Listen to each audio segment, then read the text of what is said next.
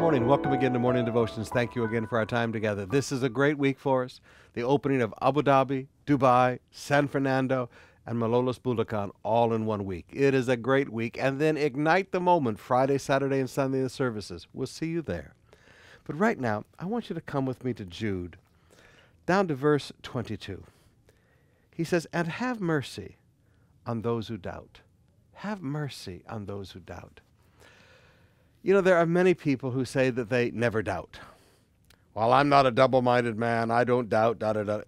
And, you know, they sound all spiritual and they sound all holy.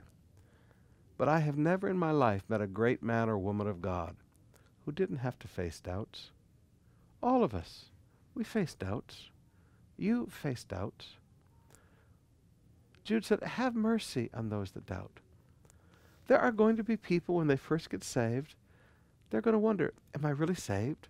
Is, is this really real? I've watched people get healed, miraculously healed, and they go, am I really healed? Is, is, is this is this real? I've watched people who are believing God for a financial miracle, and they face doubts. Can, can I just please ask that we we get over the arrogance of, of faith because there's no arrogance in real faith. There's none at all. And can we have a little mercy on people that are struggling with their faith a little bit? Let's have a little mercy on those that doubt.